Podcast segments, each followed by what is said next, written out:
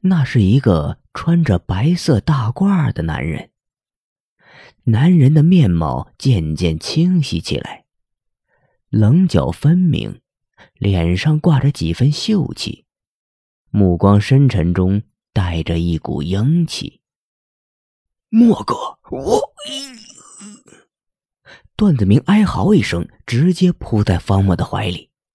一米八几的警队硬汉忽然像个孩子一样哭了起来。一旁的杨爱举足无措。退后一步，将不可思议咽在心里。他完全不明白，眼前这个叫方墨的家伙究竟是何方神圣。医生明明说，按照目前的恢复状况，段子明至少需要三天才能醒来。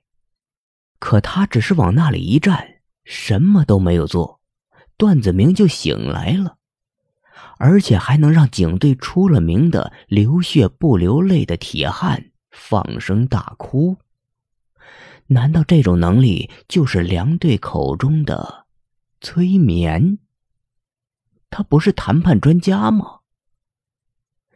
半晌，段子明的情绪才缓和下来，声音仍在颤抖：“啊，莫哥，对不起，对不起呀。”我太想我哥了，我刚才……话未说完，段子明忽然一停，反复看了看自己包着绷带的双手，又环视了一圈病房，最后目光落在明亮的灯管上。他拍了拍自己的额头：“啊，刚才，刚才那是……”方默叹了一口气，摸了摸段子明的头。将他扶到床头，同时把他脖子和鼻口的绷带撕扯开，轻声的说：“刚才那什么都不是。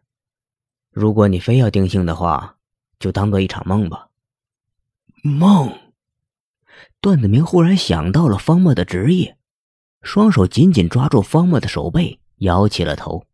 “哎，莫哥，我知道刚才你也在。”可那刚才真的不是我想说的话，也不是我想做的事情，我根本控制不住自己，我就像一个被控制的人偶一样，只能看着，什么都做不了。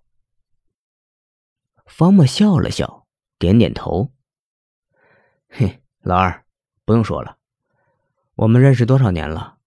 你是个什么样的人，我知道。”老二。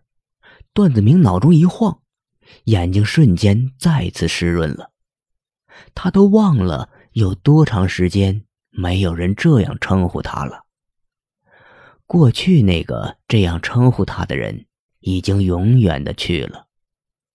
他又回想起刚才场景中方默最后喊醒他的话：“老二，我永远是你哥。”是啊，大哥走了。